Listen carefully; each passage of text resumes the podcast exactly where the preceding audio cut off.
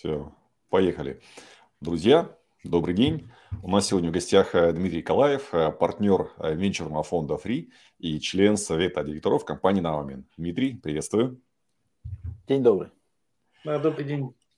Первый вопрос традиционный, немного о себе, пару слов о том, о бизнес своем пути и, может быть, перспективы, планы но э, я как-то считал, сколько я участвовал в каких-то компаниях, я понял, что э, в своем трудовом пути где-то 10 случаев было, где я э, либо работал по найму, либо вот начинал какой-то бизнес, причем где-то там 50 на 50. Причем, э, ну вот, э, там крупные истории, которые уже прозвучали, которые заняли одна 20 лет плюс моей жизни, другая 10 лет почти уже моей жизни, это Наумин и Фри. Э, до этого я тоже э, где-то работал в банке, где-то работал в системном интеграторе именно как разработчик. И э, стартовал свои бизнесы тоже. В тот момент это был там и компьютерный клуб, и э, такой небольшой бизнес по пошиву э, значит, спортивного инвентаря для единоборств. Но вот как бы такой выросший в крупную компанию бизнес Naumin, это вот 2001 год. И, в общем, это тоже компания, стартовавшая в Э, в квартире. Э, да, у нас были инвестиции, которые, правда, через пару лет закончились, и мы уже на таком бутстрепе достаточно жестко э, пытались выжить и, к счастью, выжили. Но сегодня эта компания с миллиардами выручки в рублях, в основном на российском рынке представлена, и около тысячи человек сейчас. Я был одним из там шести человек, которые стартовали эту компанию – и вот э, в разных ипостасях э, и отвечал и за разработку, был директором по производству в какой-то момент, был директором по развитию, занимался партнерами, там, новыми продуктами.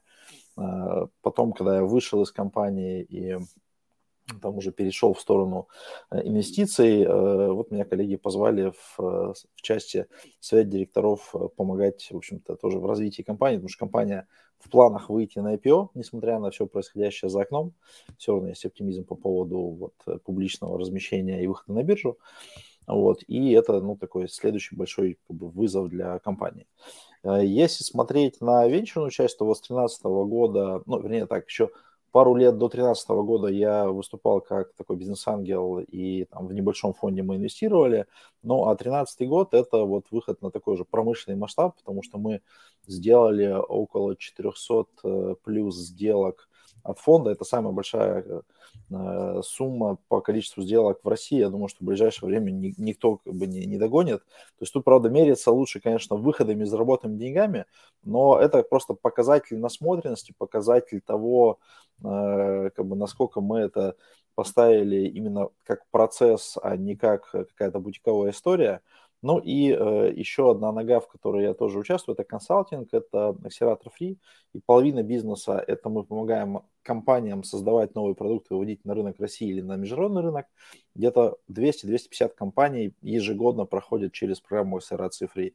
А вторая часть – это корпоративный консалтинг, где мы помогаем крупным компаниям, условно даже уровня Сбербанка, либо создавать, либо вводить на рынок новые продукты. Потому что методики, как стартап выводит на рынок продукт или э, компания, они, в общем-то, по сути близки, и наоборот, для компании даже оказывается это сложнее, потому что, ну, стартап – это не небольшая компания, там скорость принятия решений, риск, который берется на себя, там процессы, они прям совсем другие. Вот, и э, я, наверное, э, постепенно смещался от как бы такого бэк Э, офиса, да, там во фронт-офис, потому что в банке ты, скорее всего, не, не человек, который производит выручку, а человек, который сопровождает выручку. И вот мне было всегда интересно как раз оказаться на первой линии, там, где ценность для клиентов и, значит, где это э, как раз формируется продукт. А, и история про венчур – это как бы такой следующий уже уровень, когда ты торгуешь не продуктом, а компанией, которые создают продукт. Ну, и это супер интересно. Вот э, один из э, вопросов, а чего делать дальше, вот мне кажется, я нашел то, чем я бы хотел заниматься до конца жизни. То есть если меня отмотать там и спросить, а вот ты бы что стал делать э, другого, вот я пока не вижу более интересного, чем венчур э, направления приложения. Э, это и одновременно как бы фронтир, передний край технологий, одновременно фронтир, передний край изменения в бизнесе, в бизнес-моделях там и во всем остальном. И еще супер интересно, что это такой э, как бы общество оптимистов, скажем так. Потому что если ты пессимист, ты не начнешь делать новый продукт, не будешь создавать новый рынок, не будешь создавать новую компанию. И если ты пессимист, ты не будешь инвестировать. Поэтому вот инвесторы и основатели стартапов – это такой как бы кружок оптимистов, которые верят в то, что, в общем, мир все равно будет лучше, и что я конкретно могу поучаствовать в изменении этого мира вот в эту самую лучшую сторону. А, Дмитрий, очень интересно, ну, у тебя были разные бизнесы. Вот скажи, пожалуйста, если отмотать назад, вот когда ты открывал первый бизнес, какие у тебя были мысли, может быть, сомнения, и как ты с этим начинал бороться? Как ты вот решил, все, я буду пошив одежды делать? Что ну, к тебе к этому э, привело? Тут надо понимать, что это начало 90-х, и в тот момент совсем другая как бы, была э, система и ситуация в стране. Э, потому что вот это было время, когда инфляция в год составляла там, э, там 800 процентов, там 1000 процентов. То есть, в общем-то, это был момент, когда работать по найму особо вообще не было смысла. Потому что пока ты договариваешься о зарплате, уже как бы твоя зарплата не, ничего не стоит. Я помню, ну, то есть я, я одновременно вот и, и, и шил, значит, э, оборудование и работал как тренер.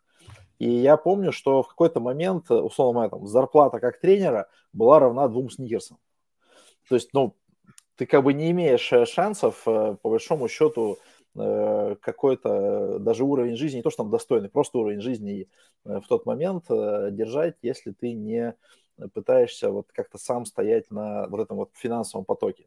Поэтому в тот момент не было вопроса там, а зачем мне это и так далее. Это был такой уровень из разряда, а как вообще по-другому? То есть э, как ты можешь обеспечить свой доход? А дальше это в какой-то мере уже чуть-чуть проще, потому что ты, а, ну, типа, как бы один раз упал в воду и поплавал, не утонул, ну, как бы в следующий раз ты такой, ну, вроде давайте еще попробуем.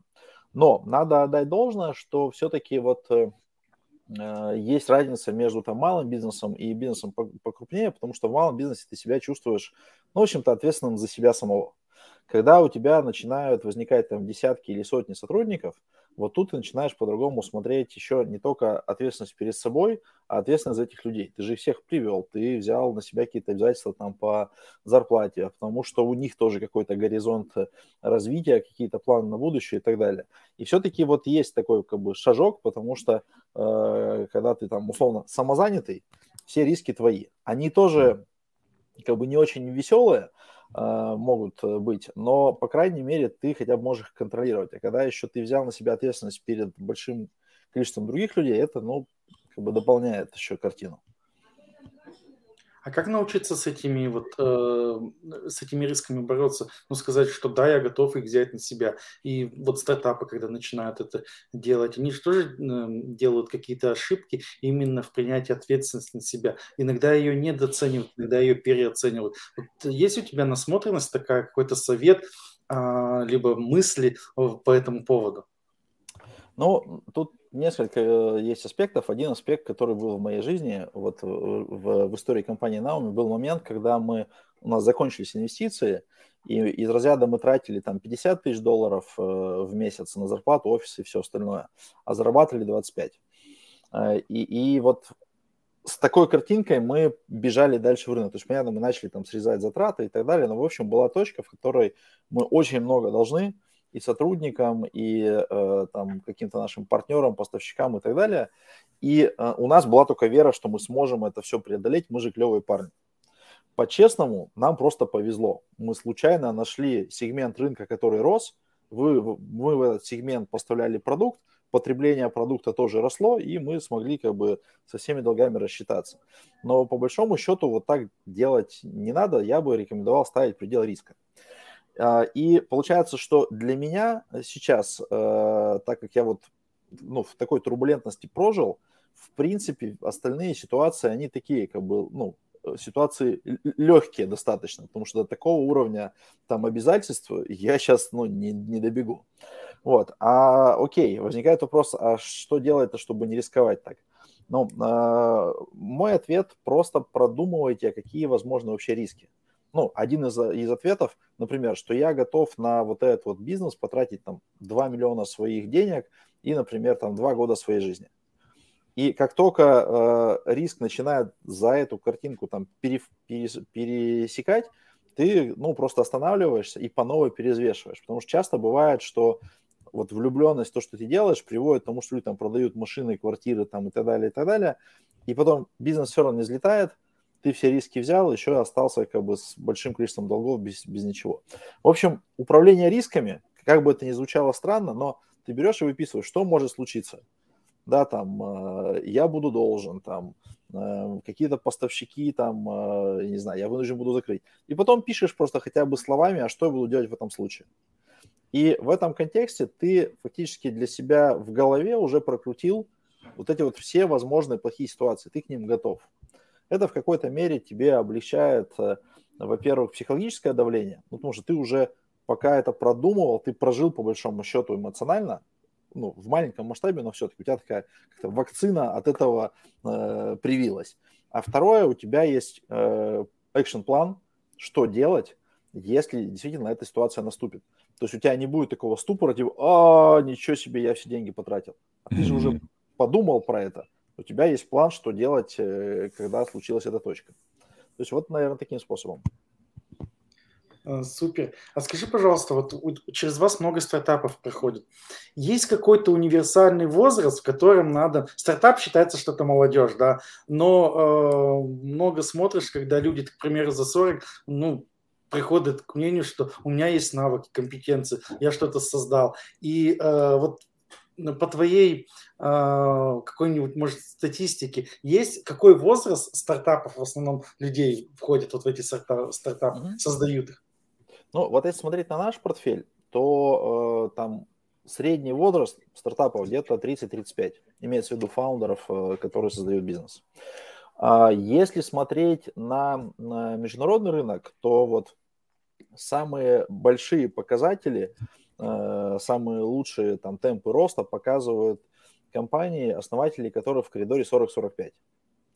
Э, это не значит, что если мне 20, то я просто сижу, жду, когда мне будет 40, и в этот момент как бы случится схождение всех э, звезд. На самом деле это просто опыт накапливается. То есть это же, вот у меня аналогия такая, ты готовишься к Олимпийским играм. Не будет же такого, что ты пришел первый раз, одел, значит, э, спортивную форму, вышел на Олимпийские игры и занял первое место. Нет, ты начал тренироваться там, сначала выиграл э, город, потом выиграл регион, потом выиграл страну, потом, значит, добрался до Э, Олимпийских игр. И тут такое же, ты начал в 20 лет, сделал первый бизнес, потратил на него там 3 года, закрыл или там оставил, или продал. Потом следующий, следующий, у тебя просто вот пик формы, такой бизнес-формы, да, там спортивной формы, он к этому моменту подходит. У тебя оптимальное знание, как это делать, понимание рынка, там, связи, всего остального в этот момент происходит.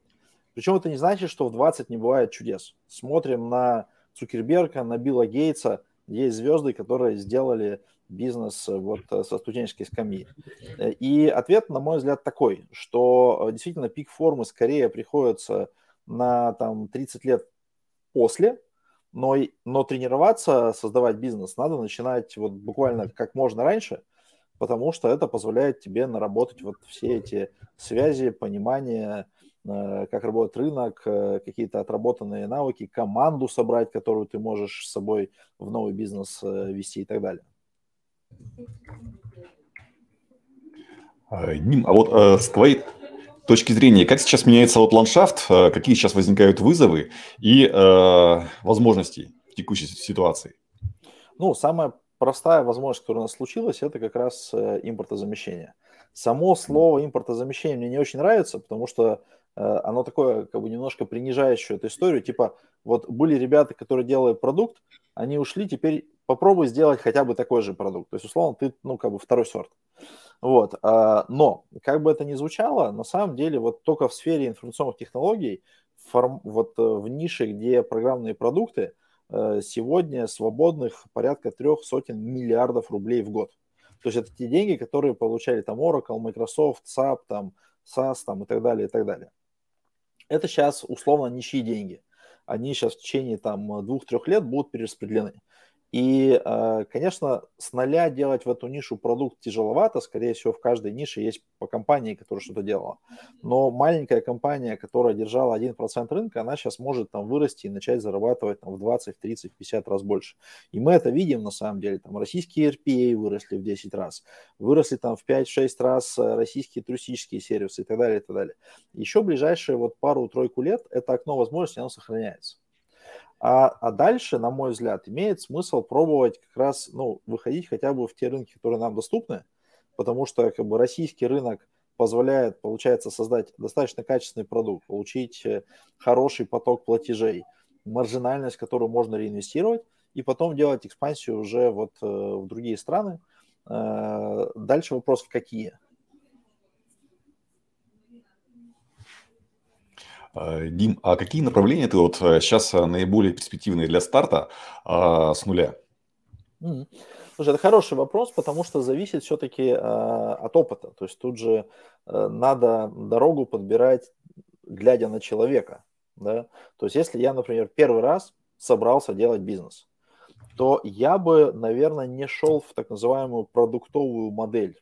Что это значит? Это значит, что я сколько-то времени долго разрабатываю продукт, мне туда надо вкладывать, вкладывать деньги, а потом я на этом продукте зарабатываю деньги. Я бы шел в какую-то сервисную историю, начиная от простого какого-то интернет-магазина или какие-то там услуги. То есть, условно, я продаю свои часы или свою, э, вот, э, свои руки э, и тут же получаю деньги. Э, почему? Потому что здесь, во-первых, зачастую надо ноль инвестиций. То есть э, моим активом являются мои знания, мои руки, мое время. Э, второе, я моментально получаю отклик от рынка. То есть, если это не продается, я начинаю что-то другое э, продавать. То есть, мне не надо объем инвестиций и не надо долго ждать. Я сразу вижу обратную связь.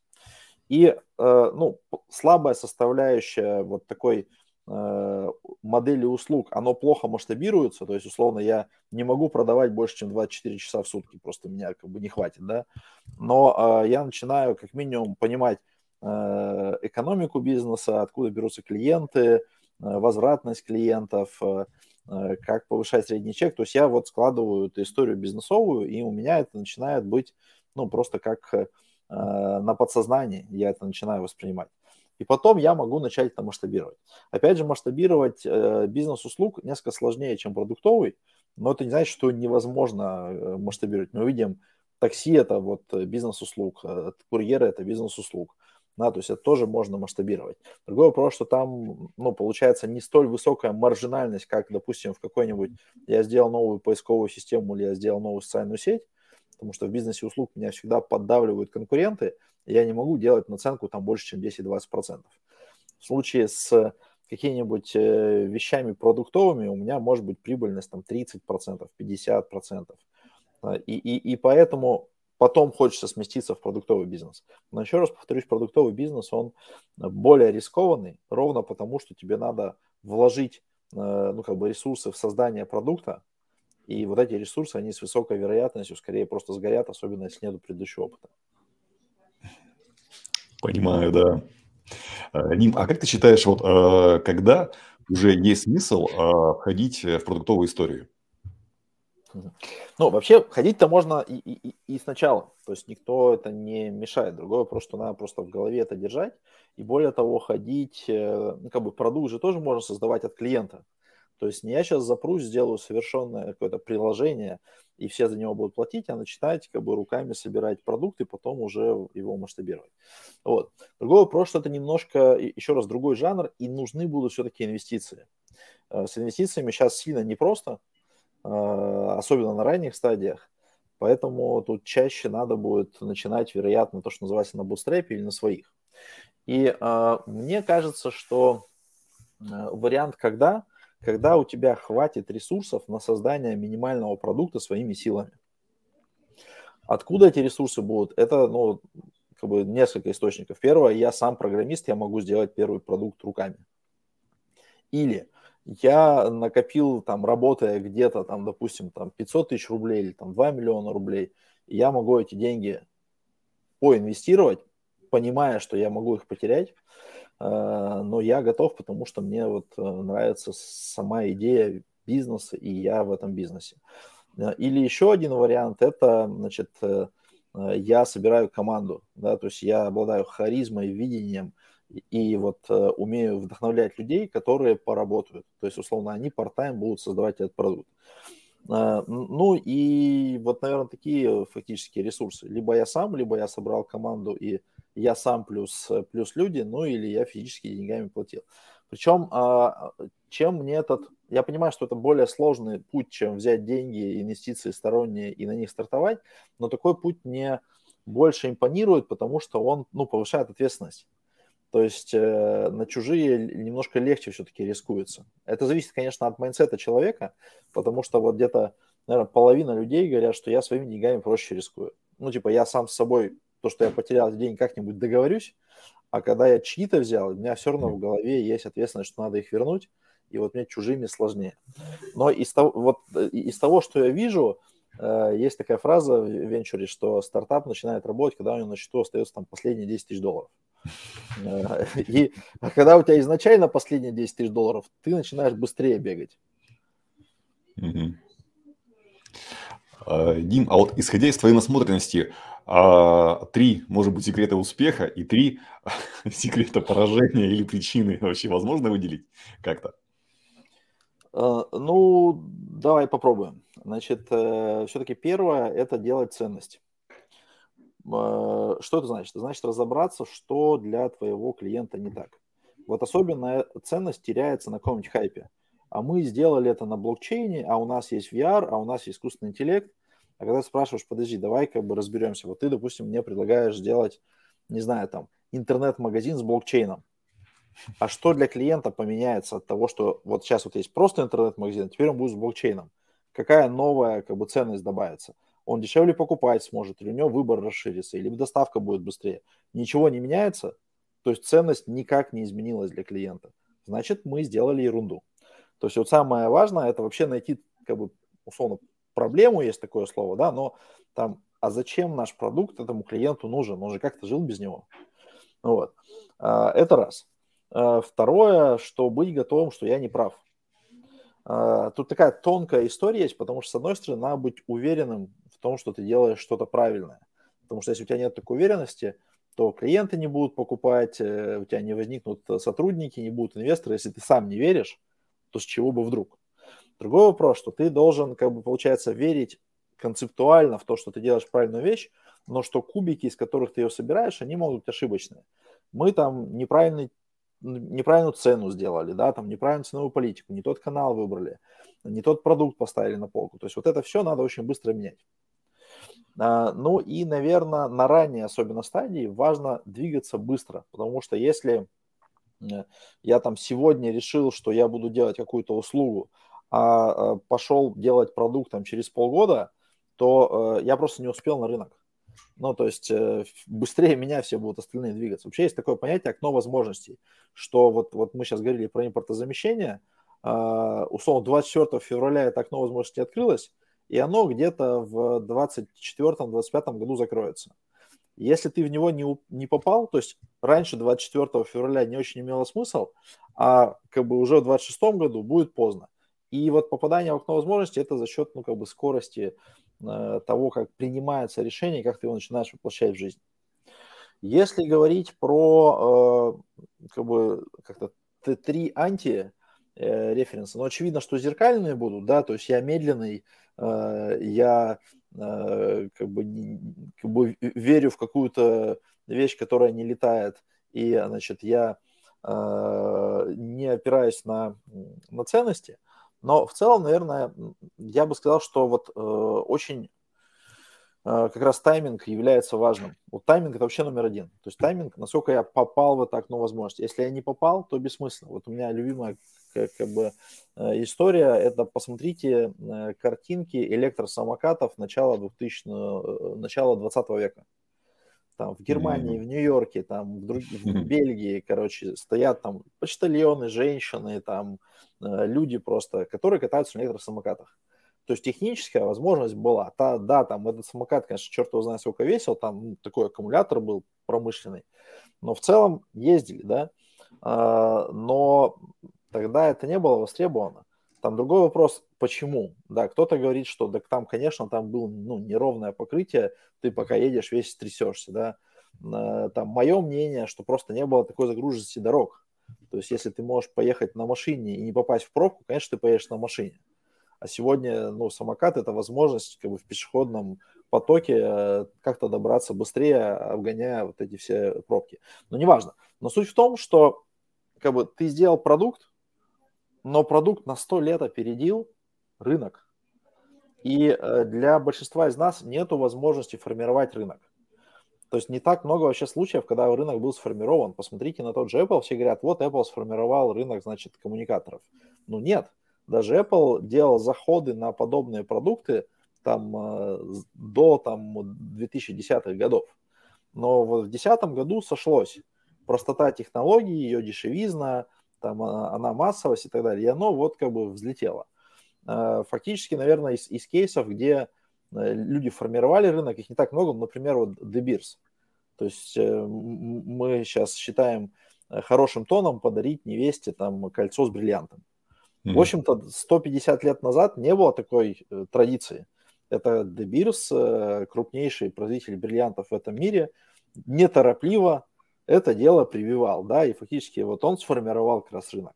Но э, это же у тебя должна быть вот такая подушка как бы финансовая, и вот такой еще задел временной, в котором ты готов этот рынок формировать. В большинстве случаев продукты попадают, когда спрос как раз находится вот на таком взлете.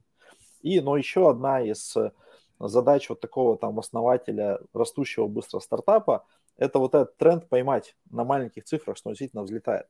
Это очень сложная задача, потому что, э, ну, короче, тренируемый навык, но его просто тренировать годами, потому что ты на, много трендов ставишь, из них не угадываешь, потом пытаешься сделать реверс инжиниринг, разобраться, почему этот тренд сработал, этот не сработал, и у тебя этот как бы навык прокачивается. Но в целом я знаю людей, которые системно угадывают эти тренды э, и зарабатывают там сотни миллионов долларов ровно потому, что они в момент, когда тренд зарождается, делают компанию, а потом э, из этой компании как инвестор значит, выходят уже, когда она взлетает на вот этом вот подъеме. Но, э, в общем, наверное, возвращаясь вот к важному анти, такому референсу, это не, не, не пытаться э, как бы прям забивать Э, забивать микроскопом гвозди, то есть когда нету тренда, надо разобраться, ты в нем или не в нем. Если не в нем, ну, выйди просто и подожди, когда он случится. В общем-то, возможности на самом деле в нашей жизни возникают все время. Такое ощущение, что вот эта идея, она там золотая, сейчас, если я ее не реализую, то оно не полетит. На самом mm-hmm. деле, вот как раз насмотренность с, с нашей стороны подтверждает, что таких идей их там сотни ежегодно рождаются – и твоя задача просто их ловить, угадывать и оказываться в, как бы вот в начале этого растущего тренда. А, Дмитрий, мы поговорили, как действовать. А вот скажи, пожалуйста, с какими знаниями стартапу в идеале начинать выходить, э, уже создавать стартап? Э, финансовая грамотность, аналитика. Вот что ты посоветуешь все-таки, чтобы это было более эффективно, более качественно, и люди все-таки на самом деле осознавали, что они делают? Есть ли какая-то методика, с какими знаниями, что должен знать человек, э, чтобы запустить свой стартап, ну, либо там развивать дальше бизнес свой, увеличивать прибыль, выходить на новые рынки? Да. Uh ну, смотри, я бы, э, наверное, сказал, что базовая история это просто желание действительно устойчивое начать делать. Почему? Потому что все знать невозможно. Я, я не знаю всего, как бы, ну, не первый десяток лет в бизнесе, еще там более десятка лет э, инвестируя. Э, но я знаю людей, которые знают. И фактически, когда я сталкиваюсь с той сферой, в которой наступает предел моей компетенции – я не стесняюсь к этому человеку прийти и либо по-дружески, либо за деньги попросить его, значит, рассказать мне или посмотреть на, на мой бизнес или еще что-то. То есть вот, наверное, э, такая нулевая э, как бы компетенция, которая точно нужна, э, супер важная, добавляя к, к готовности делать бизнес по-настоящему, это вот находить тех людей, которые и помогут тебе ответить на вопрос, ответ на который тебе неизвестен. А, ровно поэтому я, ну, как бы считаю, что не надо стесняться ходить там и в акселераторы, и в другие места, потому что это как раз точка, где ты до такой компетенции можешь быстро до, докачаться. А, тут можешь задать вопрос, а, а я вот можно схожу там на MBA или еще на что-то и так далее. А, ну, во-первых, MBA это все-таки про взрослый бизнес. То есть это не про компанию, которая начинает стартовать, а это про компанию, у которой уже есть там операционка, да, то есть условно, допустим, там, ну, наверное, там компания 100 миллионов рублей ежегодной выручки плюс, там уже вот как бы процессы, которые на MBA описываются, они имеют смысл. Если ты начинаешь с нуля, то вот э, э, желание и готовность искать ответы. Еще одна важная вещь, на мой взгляд, вот она такая фундаментальная, это слушать своего клиента. То, что называется customer development или там э, интервьюирование клиентов, потому что это как раз возможность получить от рынка обратную связь. Но на самом деле фундаментально это такое качество, как эмпатия. Я могу поставить себя на место своего клиента и условно из его как бы шкуры посмотреть на то, что я делаю. Потому что чаще всего как раз завал происходит, когда э, человек любит не клиента, а продукт. Я там, не знаю, делаю совершенный кофе, э, это там лучший премиальный кофе на рынке, чашка стоит тысячу рублей. Почему эти дурные клиенты не понимают, что это кофе столько как бы стоит? А, а вот ну, развернуться и встать на ту сторону, что человеку вообще это кофе надо там в стаканчик, чтобы добежать до метро, он э, в бумажном стаканчике на бегу вообще не почувствует оттенки, вот, да. То есть это не значит, что для такого кофе вообще нету места, да, то есть если это там сделать какой-нибудь панорамный кофе-ресторан в, в э, Москва-Сити, наверное, он может иметь место, как бы. Но, но вот понимать ситуацию клиента и для чего он использует мой продукт, это вот супер важная составляющая, причем вне зависимости от того, на какой стадии я нахожусь. Вот э, неважно, не я э, начинаю только бизнес или у меня компания с выручкой в несколько миллиардов. Э, надо, ну, как бы разговаривать с клиентами. Почему? Потому что рынок меняется. Э, в чем кардинальное отличие там 21 века от 20 -го? В 20 веке, если ты забежал на гору, то ты теперь несколько десятилетий можешь на этой горе пребывать. Э, в 21-м, к сожалению, такой темп изменения технологий, привычек, э, потрясений – что пребывание на горе там номер один может закончиться уже через 2-3 года. И удержание вот сверху возможно только если ты как раз слышишь клиентов и предугадываешь в какой-то мере, куда они двигаются. То есть вот умение такой эмпатии, потому что клиенты же нам платят по большому счету, и эмпатия, как бы восприятие жизни клиентов, как, как она у них устроена, очень, очень важно для, для бизнеса. Остальное это механики. То есть, если, если я плохо разбираюсь в финансах, окей, я возьму там человека, который умеет, как бы, ну, финансового директора. Если я плохо разбираюсь в операционке, возьму Chief Operation Officer и так далее. Понятно, что до какого-то момента это недоступно. То есть взять э, э, директора по финансам в компанию с 10 миллионами рублей годовой выручки, там просто не хватит прослойки. Но я могу найти хотя бы такого человека и попросить его со мной там э, раз в месяц по два часа разговаривать и уже начать это впитывать. То есть есть Э, ну, как бы большинство остальных вещей это инструментальные. А, и, наверное, еще одна вещь, которая важна для роста, это как раз э, вовремя ловить, где у меня что не так. То есть компании же не растут, по большому счету, по трем причинам. Первая причина – рынок маленький. То есть я дорос до предела рынка, и все. Ну, как бы наверх я не могу увеличиться просто потому, что нету большего количества клиентов. Второе – это амбиции меня как основателя – Э, я хотел построить миллиардный бизнес, добежал до выручки там 100 миллионов рублей, и мне что-то стало хватать. Ну, там маржинальность э, годовая 20 миллионов рублей, я ее дивидендами забираю, мне хватает, я больше не хочу. То есть все, мои амбиции как бы закончились. Вот это вот два базовых э, направления, которые ограничивают рост компании. А вот если рынок большой, я хочу, но я пробуксовываю, то тогда это проблема где-то в компании я не умею масштабировать маркетинг, или я не умею масштабировать продажи, или у меня недостаточно качественный продукт. Но это все техника. Не умею масштабировать маркетинг, давайте найдем директора по маркетингу. Не умею масштабировать продажи, давайте найдем директора по продажам. Есть вторая еще составляющая. Кроме как найти, надо его мотивировать, зажечь этого человека, чтобы он ко мне захотел. И суметь отобрать плохого от хорошего. А как отобрать плохого от хорошего? Окей, я просто иду в компании, в которой ну, как бы размер бизнеса в 10 раз больше моего, и прошу их коммерческого директора побеседовать с моим потенциальным кандидатом, потому что я не могу распознать этого человека. Короче, базовый ответ, что на 99% задач, которые сдерживают мой рост, можно купить экспертизу, найти, главное не стесняться. У нас, кстати, одна из проблем, мне кажется, российская, что мы э, считаем, что все знаем сами, мы совсем сами справимся. Один из показателей моего тезиса, что вот э, в Штатах, в Европе есть такая вещь у компании, называется advisory board. То есть я просто приглашаю людей, которые больше меня разбираются в рынке, в технологиях, в финансах, и, и я даже их не full тайм беру сотрудниками, я просто, ну, как бы делюсь с ними, может быть, долей в компании, может быть, за консалтинг, может быть, где-то просто им нравится со мной работать, и я их приглашаю. В Штатах компания, у которой нет advisory board, редкий случай, это скорее, ну, такая как-то причина задуматься, а что не так с этим бизнесом. В России я подозреваю, что половина людей, которые смотрят это видео, просто advisory board услышали первый раз в своей жизни. И реально advisory board существует, ну, может быть, как раз там у 1-2% стартапов. И вот, ну, формируйте свой advisory board с нуля, и это решит там почти все проблемы, которые могут возникнуть при росте, при росте бизнеса. Классный совет.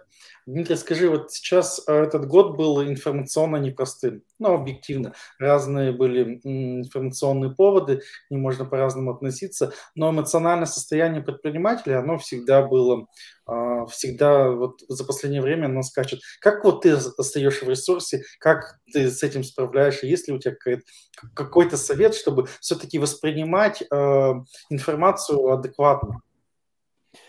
Ну, несколько советов. Э, во-первых, э, вот я не воспринимаю там условно бизнес, который я веду, как работу. Я воспринимаю это как, э, ну, там, лайфстайл, то есть то, что мне нравится. Для меня окей там в час ночи сесть, почитать почту, там, поотвечать коллегам или еще что-то. То есть это, это для меня, ну, мне просто это нравится делать. То есть вот если вас тошнит, то надо что с этим делать? Может быть, искать другую нишу, может быть, другой бизнес. То есть вот тошнить не должно. А, если это любимое дело, то уже сильно проще. То есть фактически получается, что вы занимаетесь любимым делом, там где-то за рамками этого любимого дела происходит, э, не знаю, там э, какой-то ад и еще что-то, но ты-то занят любимым делом. Первое. Э, вторая составляющая – это ставить долгосрочные планы все-таки. А, что это значит?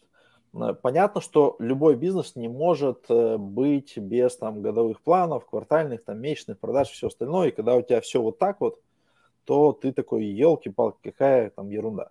Но если у тебя есть какая-то там далекая история, например, я хочу там стать номер один в рынке России, или я хочу стать номер один в рынке там мировом, или я хочу, чтобы у меня было там 2 миллиона клиентов, потому что тогда вот я буду считать, что приношу очень большую пользу.